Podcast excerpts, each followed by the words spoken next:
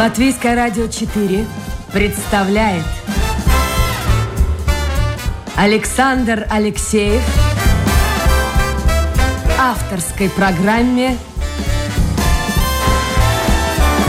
Александр Студия.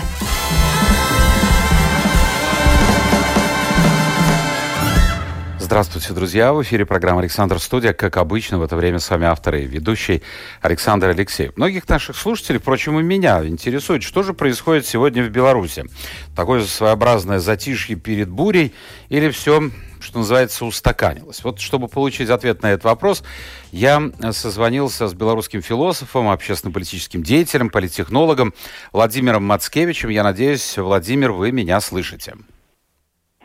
Да, здравствуйте, Александр. Доброе утро. Вы знаете, Владимир, вот вчера и позавчера я э, знаю, что у нас сегодня с вами эфир о Беларуси.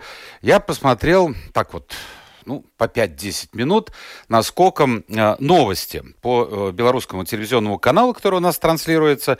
Это, по всей видимости, официальный канал ну, нет ни одного слова о каких-то актах недовольства. Я вот даже запомнил, что новый самолет Embraer получила авиакомпания «Белавия», в Гродно или в Гомеле открылся теннисный стадион закрытый. А, вот одна вещь была, но она так вот, вот, вот косвенно упомянута. Было сказано, что провели опрос, ну, кто провел опрос, э, не назвали организацию, но, в общем-то, провели опрос в Беларуси, и оказалось, что социальных, как вот было сказано, причин для недовольства у населения, большей части населения нет, и более того, более 50% населения страны не поддерживают и отрицательно относятся вот к этому этому бело-красному флагу. Вот такая официальная ситуация. А что на самом деле? Ну, э, сейчас, э, когда белорусский протест и белорусская революция э, перешли в затяжную фазу такой позиционной войны, на первое место или на первый план выходит информационная война. И э, в этом смысле официальные средства массовой информации, а государственные средства массовой информации э, включены в эту войну, и они дезинформируют э, население, ту часть населения, которая все еще в Беларуси пользуется э, этими официальными каналами. Я знаю, о каком опросе идет речь. Это фейковая организация э, Экоом, э, которые нарисовали эти цифры соответственно, и они их крутили в разных вариантах по разным э, вот этим государственным телеканалам и э, тем средствам массовой информации, которые они еще контролируют. Ну, а э, реальная ситуация, конечно же, совсем другая, при всем при том, что э, социология в стране уничтожена э, планомерно на протяжении 26 годов э, уничтожались интеллектуальные центры, э, независимые научные исследования, в том числе и социология. Поэтому э, противопоставить э, вот этой информации какую-то другую можно в ну, скажем так, с ограниченной э, научной корректностью. Э, есть э, интернет-опросы, есть э, какие-то телефонные, попытки телефонных опросов, которые делаются в основном из-за границы. Те белорусы, которые эмигрировали и смогли там создать какие-то э, такие структуры, которые могут проводить и опросы. Ну и э, если уж апеллировать вот к этим э, данным независимым, то я бы сказал, что где-то около 40% э, белорусского общества сейчас э, являются крайними противниками режима. Э, около, около 40. 20, около 40. Да, да около 20% э, стойкие, э, стойкие сторонники этого режима, ну и еще 20 вот оставшихся, э, это, ну не 20, а почти 40. А кто такие сторонники, вот вы сказали, стойкие сторонники режима? Кто это? Это представители силовых структур, госучреждений? Ну да, в основном, э, если э, э, как бы вот давать такой социальный срез сторонников режима, то это вся чиновническая вертикаль. Это ну, достаточно большая часть э, сторонников режима, разросшийся бюрократический аппарат, люди, которые получают э, ну, средства к существованию только из государственного кармана. Это а, силовики, э, частично армия, армия не вся, но, э, по крайней мере, э, воинская дисциплина и э, невозможность как бы вот э, каких-то демократических процедур в армии делают э, почти всю армию, э, вот можно отнести к этой части. Э, ну и еще бизнес э, бизнес, который э, пользуется преференциями, находится под покровительством режима и который не мог бы существовать э, в нормальных э, конкурентных условиях. Э, который держится, собственно, вот за счет режима, имея там либо монополию, либо какие-то преференции, либо еще что-нибудь такое и так далее. Понятно, ну, извините, да, Владимир, я буду иногда вас перебивать, потому что, потому что во-первых, время э, все-таки поджимает. Да, хорошо. Да, не, не возражаете. Я напомню, друзья, это обращаюсь к слушателям, у нас сегодня в гостях Владимир Мацкевич, белорусский общественно-политический деятель, политтехнолог, телеведущий, философ. И если у вас есть вопросы, то, пожалуйста, вы их адресуйте мне в интернете на домашней страничке Латвийское радио 4, программа Александр Студия. Я их переадресую гостю. Но постарайтесь сделать это как можно быстрее. Дело в том, что вот вот ковид, ковид есть ковид. Нас все меньше и меньше остается тех, кто имеет возможность в прямом эфире работать на радио, и поэтому мне строго-настрого, э, ну, в общем-то, я поставлю такие условия, что в 11.45 я должен не просто закончить передачу, а покинуть студию. Так что, если у вас есть вопросы, в догонку, в конце эфира, но они явно не прозвучат. Вы сказали про армию. Вот 25 марта э, в Беларуси День воли. Это в честь провозглашения Белорусской Народной Республики аж в 18 году.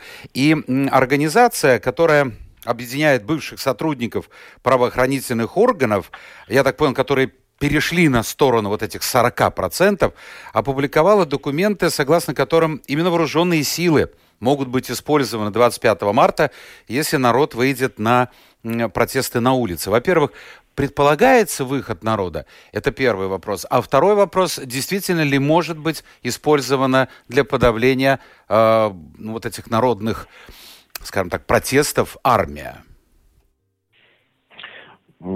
Э, ну, конечно, может быть использовано.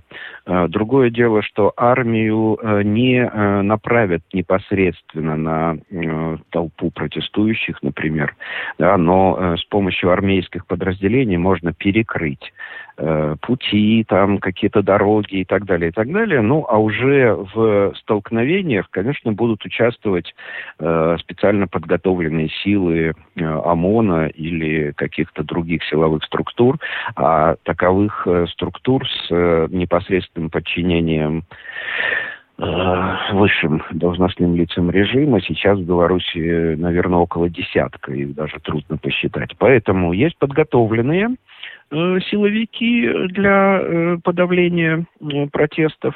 Ну и есть масса армейская в этом смысле подразделения, армейские подразделения будут использоваться именно для тылового там прикрытия, перекрытия дорог, э, оцепления там каких-то правительственных зданий и так далее. Не думаю, что они рискнут Э, выставить армейские подразделения против э, протестующих. Но люди собираются выходить на улицы 25 марта? Или пока еще нет такой ну, информации? Это очень... Нет, э, люди собираются выходить. Э, другое дело, что нет какого-то плана, и это будет массовый, массовый выход где-нибудь в центре города, э, к чему готовятся власти режима, и, собственно, для чего будут под, подтянуты и армейские части. Весь город будет перекрыт, центр города. Или это будут спорадические акции в местах, ну, скажем, далеких от э, скопления э, силовиков. Э, поэтому я не могу сказать, и плана нет э, какого-то озвученного. Я думаю, что он и не должен быть э, в наших условиях вот такой холодной гражданской войны. Э, но то, что 25 марта уже очень много э, лет подряд э, постоянно начинается, ну, в той или иной степени горячая, тепленькая политическая весна в Беларуси, ну, тут гадать не надо и прогнозировать нечего. Хорошо, Это... если взглянуть на события, когда действительно на улицы выходили люди, это были мирные протестные акции. А сейчас, э, как вы думаете, все правильно делала оппозиция? Или нужно было немножко идти по другому пути? Ну, э, давайте разделим.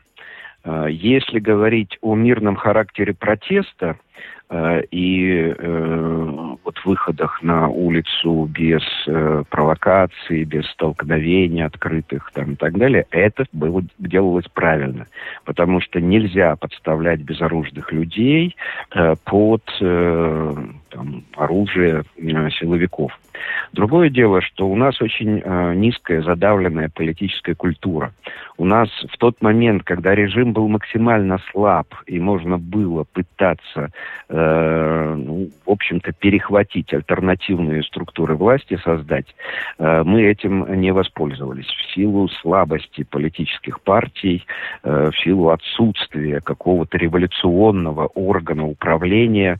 Э, Поэтому э, неправильным было отсутствие как раз э, политического уровня, э, с которого, который должен был вступить в силу сразу после массовых протестов середины августа. Хорошо, Мы скажите, пожалуйста, почему... Из-за этого... Я понял. А почему как это часто бывает в революциях в разных странах, на сторону демонстрантов, на сторону противника власти Лукашенко перешли очень немногие э, государственные деятели, военнослужащие, э, представители спецслужб. Вот такого большого перехода не наблюдалось. А, ну, вот э, вы хотите, чтобы я рассказал о причинах этого? Да, ну чтобы было бы понятно. Говорить. А, ну вот еще раз, как бы, да, э, есть целые группы э, общественные, социальные, которые заинтересованы в существовании этого режима.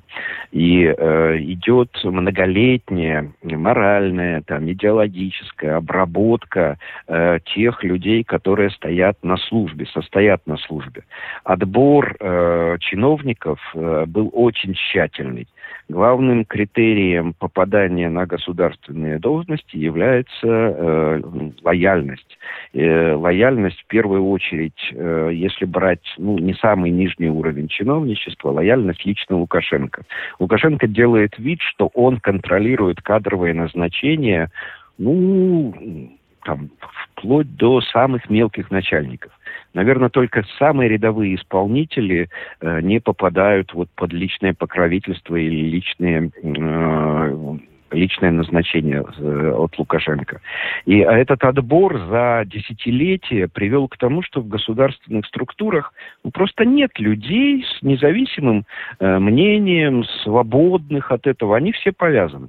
И чем выше э, уровень чиновника, э, тем крепче его повязывают. Круговой порукой, ответственностью. Ну а на самых высоких э, чиновников просто заведены дела, там уголовные дела и э, разного рода компромат на них собран, и они все знают, что если они проявят малейшую э, нелояльность, э, ну, их ждет тюрьма.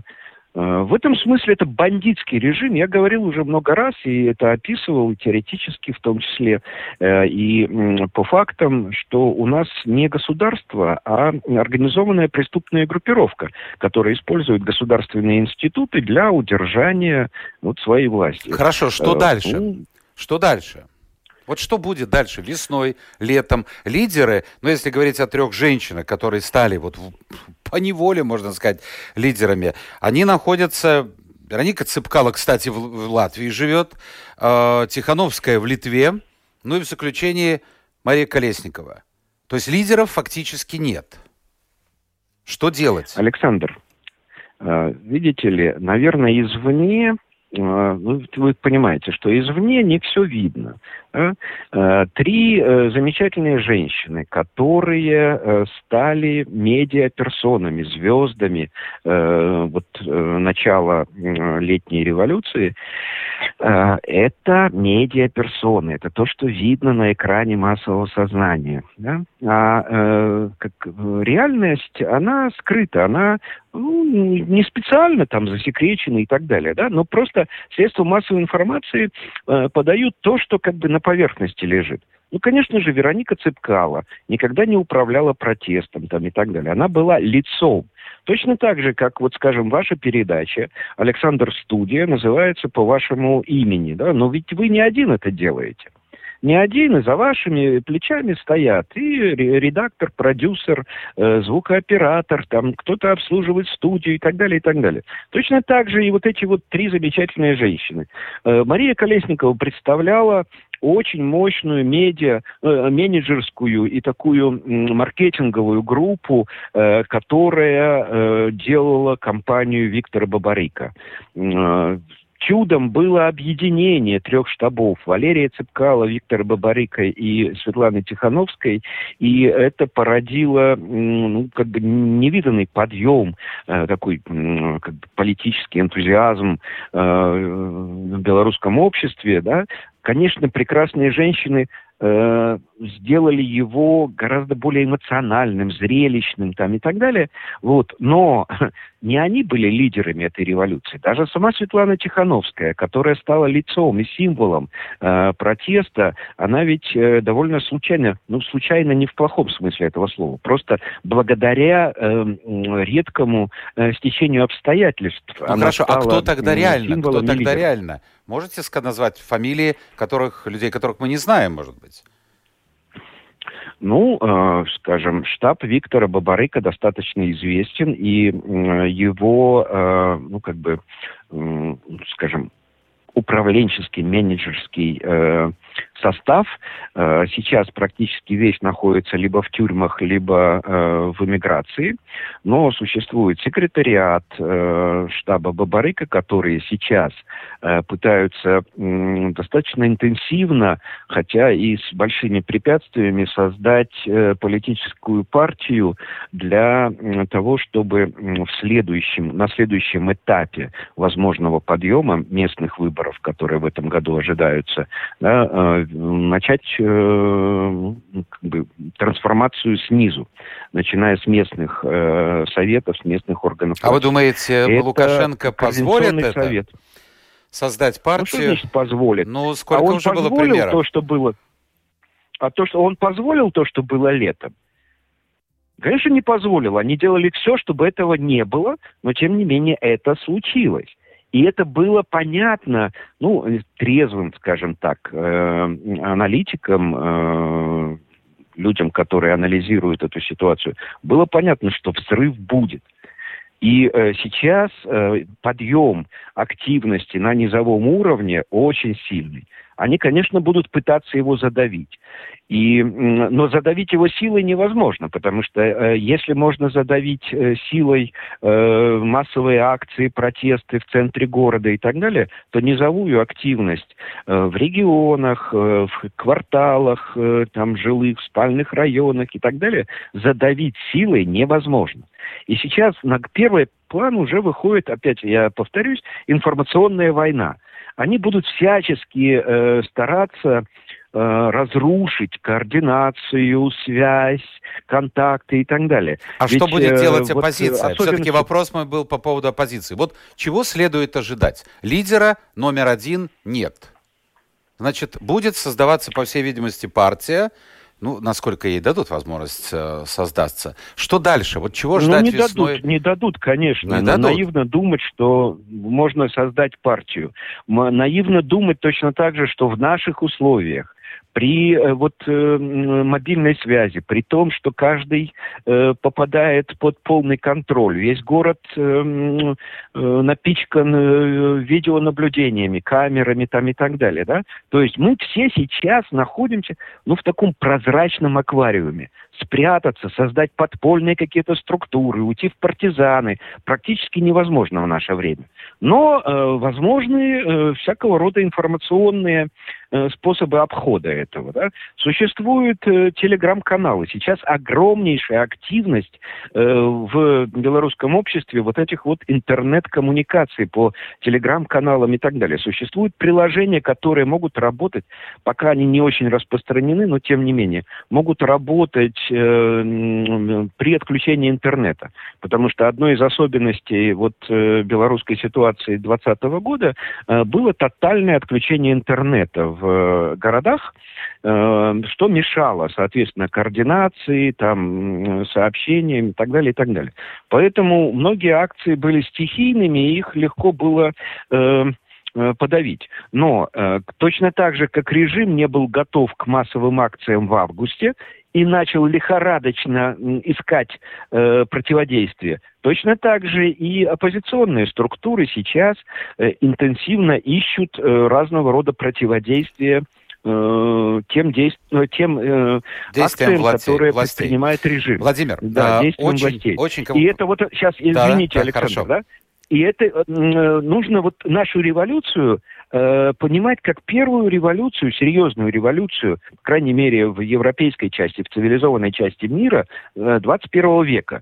Да? Все старые схемы, старые представления абсолютно непригодны для понимания того, что у нас происходит. Окей.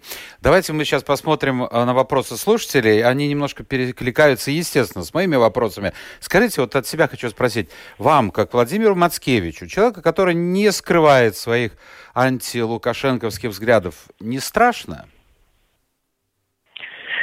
Э, ну, немножко страшно и немножко загадочно, потому что, как э, тут пишут разного рода прорежимные люди, да, что я наговорил и наделал уже на несколько уголовных статей по э, режимным там законам. Да, э, почему э, мне еще позволяют ну, во-первых, потому что, наверное, э, э, в рамках информационной войны мне создают, намеренно создают там негативную репутацию так, чтобы мои слова могли звучать, но не очень широко расходиться. Ну, а что касается вот окружения моего, моих друзей и так далее, то, ну, в общем, они очень много несут жертв там ближайшие друзья э, сидят и находятся под уголовным преследованием. Вот сегодня э, суд над одним из моих э, хороших друзей э, в Могилеве ему грозит три года там и так далее. Да? Поэтому э, нет, мне не страшно, потому что я прошел когда-то перестройку, э, я прошел 91 год, я ведь тогда в Риге был и хоть и не Работали был в Лепое, это я знаю. Владимир, давайте мы все-таки вернемся, да. потому что, потому что, потому что как-то надо покороче. Скажите, пожалуйста, вот те кадры, которые все видели, ну, действительно, садистских избиений, мирных, совершенно безоружных людей – это факт, который скрыть невозможно. Есть ли какая-то организация в Беларуси или за пределами Беларуси, которая ведет контроль, учет этих действий, раскрывает имена, будем говорить откровенно, преступников для дальнейшего предания их суду или Гаагским трибуналам, или хотя бы трибуналам и каким-то судом в Беларуси. Кто-то ведет учет всего этого? Да, да. Существует несколько э, достаточно уже э, опытных правозащитных э, организаций. Э, главной, наверное, здесь является «Весна». «Весна 96». Организация создана еще в 96 году. Они работают профессионально, они, работают, они мониторят все суды, э, все ну, все случаи насилия, там, пыток и так далее, и так далее, ну, может быть, что-то там не попало в их мониторинг, но все эти, вся эта информация собрана. Понятно, спасибо. Э, более того, не только сейчас, но еще в 2010 году. И все это ждет своего времени, но для этого нам нужна победа, чтобы запустить этот процесс. Владимир Мацкевич у нас сегодня в гостях, белорусский философ, общественно-политический деятель. Давайте смотрим сейчас вопросы слушателей. Несколько вопросов касаются фильма «Next», фильм «Золотой золотое дно. Как вы к нему относитесь? Ну, в двух словах. Ну, знаете, я отношусь к нему очень просто. Во-первых, это как бы вторичное явление, ну, вдохновленное, скажем, опытом Навального. А, во-вторых, такого рода информация, она довольно э, хорошо известна, э, ну, в оппозиционных, скажем, кругах в Беларуси, поэтому ничего нового для э, такой, для меня, в частности, да, в этом нет. Но то, что не может не радовать в рамках информационной войны, опять же, уже перевалило за 5 миллионов просмотров. Э, в самой Беларуси, наверное, это миллиона четыре, миллион там за э, рубежом. И эта информация распространяется по всему миру. Японские телеканалы показали и так далее. Это хороший ход в вот в этом То есть это скорее не для Беларуси, а для тех, кто живет за пределами страны. Скажите, пожалуйста, что... Ну, отч- отчасти еще для болота, конечно. Ну да, для тех, кто колеблется, скажем так. Да. А, что да. является, Алекс спрашивает, основным посылом, основной целью протестующих? Разворот на Запад, вступление в ЕС, э, создание диверсификационной экономики, диверсификация рынков сбыта, ну и так далее. То есть что дальше? Вот вы победите, допустим, не сегодня, так завтра, не завтра, так послезавтра. Что вы будете делать? Кстати, об этом пишет и Дмитрий. Будете мстить или прощать э, и так далее, и так далее. Итак, дальше планы. Ну, я могу тремя словами обозначить как бы дальнейший, ну и сейчас и дальнейший план. Да, это в нашей программе вот, нашей группы э, среди оппо- оппозиции, э, занимающей определенное место. Э, тремя словами это описывается таким образом. Десоветизация, белорусизация, европеизация. Но вот если кто следит за нашей революцией, за нашими событиями, э, наверное, обратили внимание, что у нас нет крена в Евросоюз, да, как это было в Украине, например, там в Грузии, там или еще где-то. Да, мы за европейский путь развития Беларуси, но вряд ли э, Беларусь э, даже при победе нашей полной э, сделает э, ну, явный, как бы, явную заявку на вступление в Евросоюз.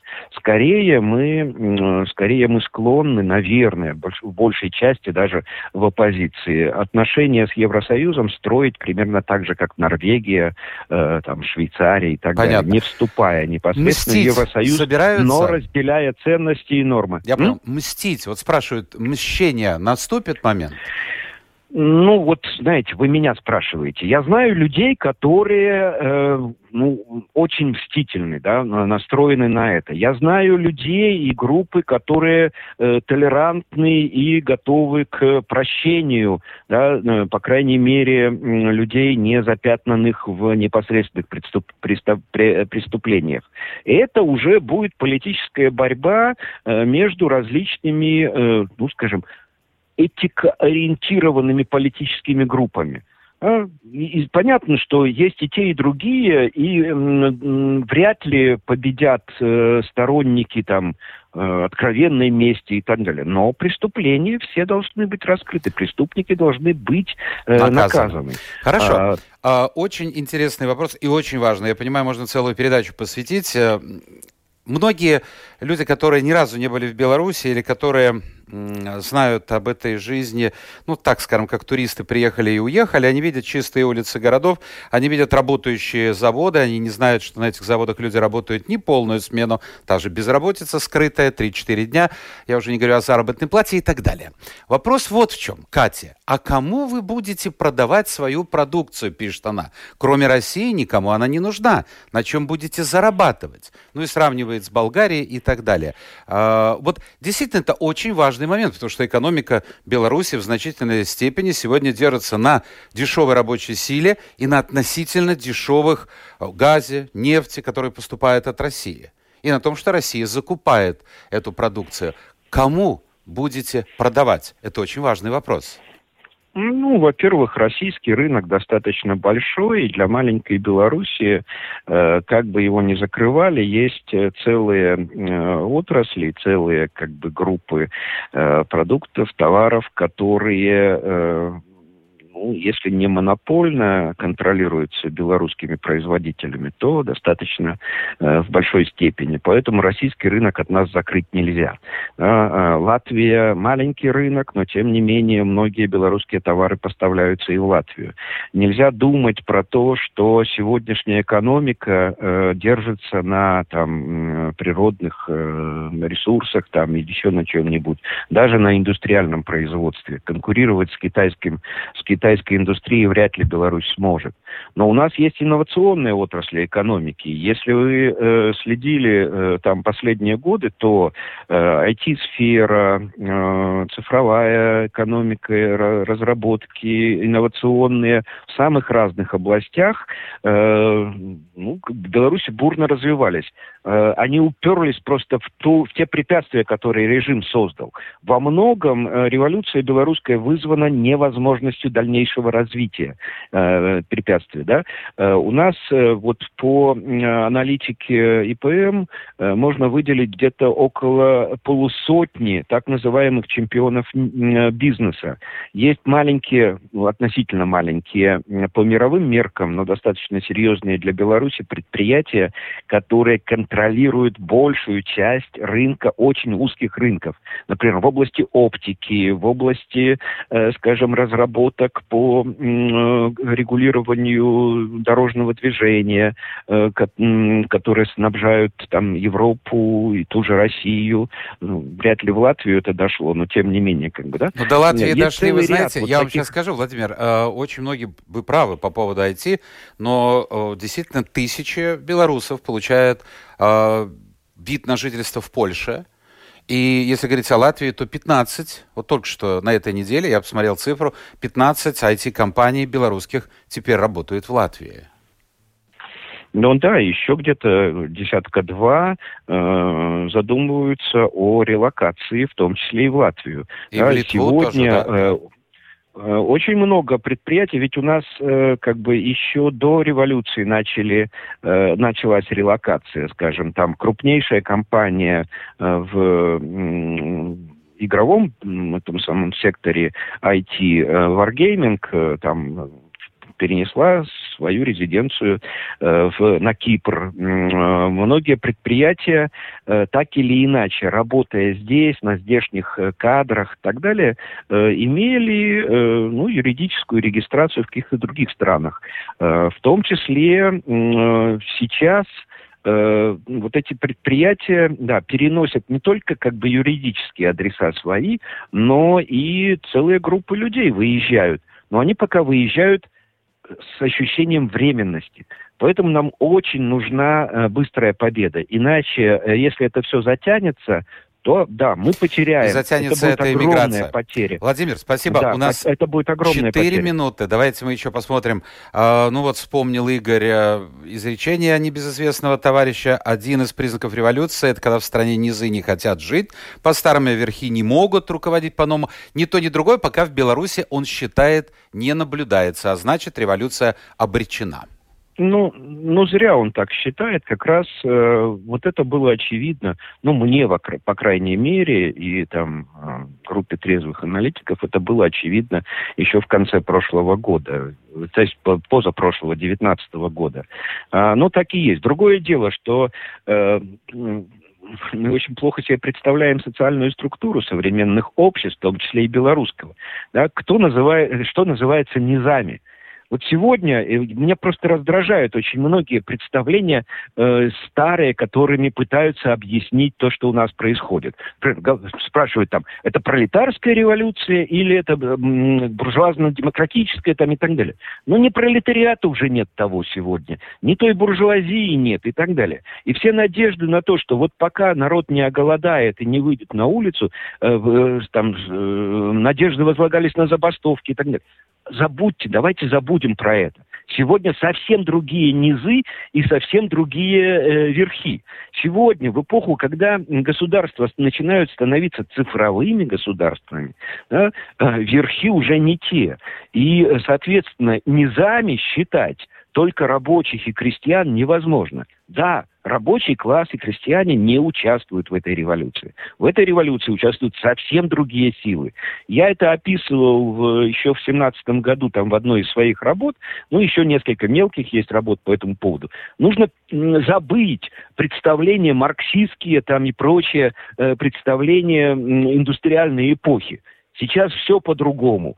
И с этими представлениями старыми ничего нельзя понять э, в том, что происходит в Беларуси. Еще раз повторю, это первая революция 21 века. Понятно. И последний вопрос. А, Лукашенко сейчас а, поставлен в сложное положение. Я понимаю, он полностью зависит от Путина, и это было видно и во время встречи да, в Сочи. Да, ну, очень хорошо играть с таким политиком, э, который понимает, что нет поддержки России и нет Лукашенко. Но а, вот предстоящие изменения в Конституции, предстоящие изменения выборы президента. А где там виден э, виден э, Лукашенко или нет? Или он что будет с ним дальше? Как он, как вы считаете, как ну, он себя позиционирует через там 2-3 года? Да никак. Э, он находится в безвыходном положении, и он это очень хорошо понимает.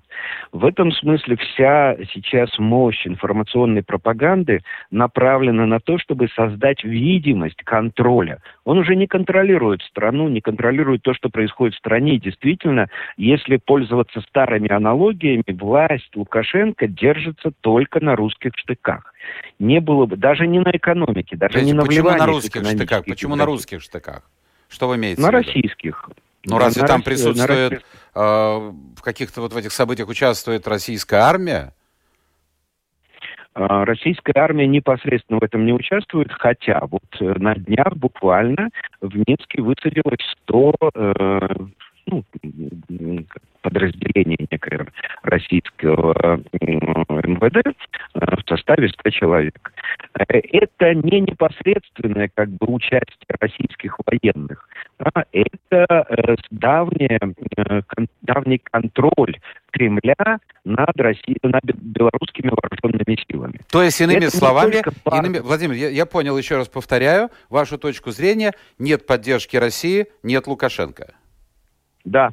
Какая страна, как вы думаете... Смысле антироссийские, антироссийские настроения ведь в Беларуси подпитываются именно Кремлем. Да? Но это ужас, когда э, официальная Москва, официальный Кремль поддерживают убийцу и террориста у власти. Это становится очевидно даже очень пророссийски настроенным белорусам. Понятно. Спасибо. Владимир Мацкевич, белорусский философ, общественно-политический деятель, политтехнолог и телеведущий, был в гостях программы «Александр Студия». Владимир, держитесь. Посмотрим, что произойдет Спасибо. дальше. Здоровья вам. Мы совершенно не говорили о ковиде. Я знаю, что у вас ковида в кавычках нет. Ну, в любом диктаторском государстве. В Туркмении его тоже. В Туркмении его тоже нет. В Туркмении его тоже нет. Но люди почему-то умирают. А, это была программа «Александр Студия». Встречаемся завтра. Новый день, новый эфир, новые гости. Пока.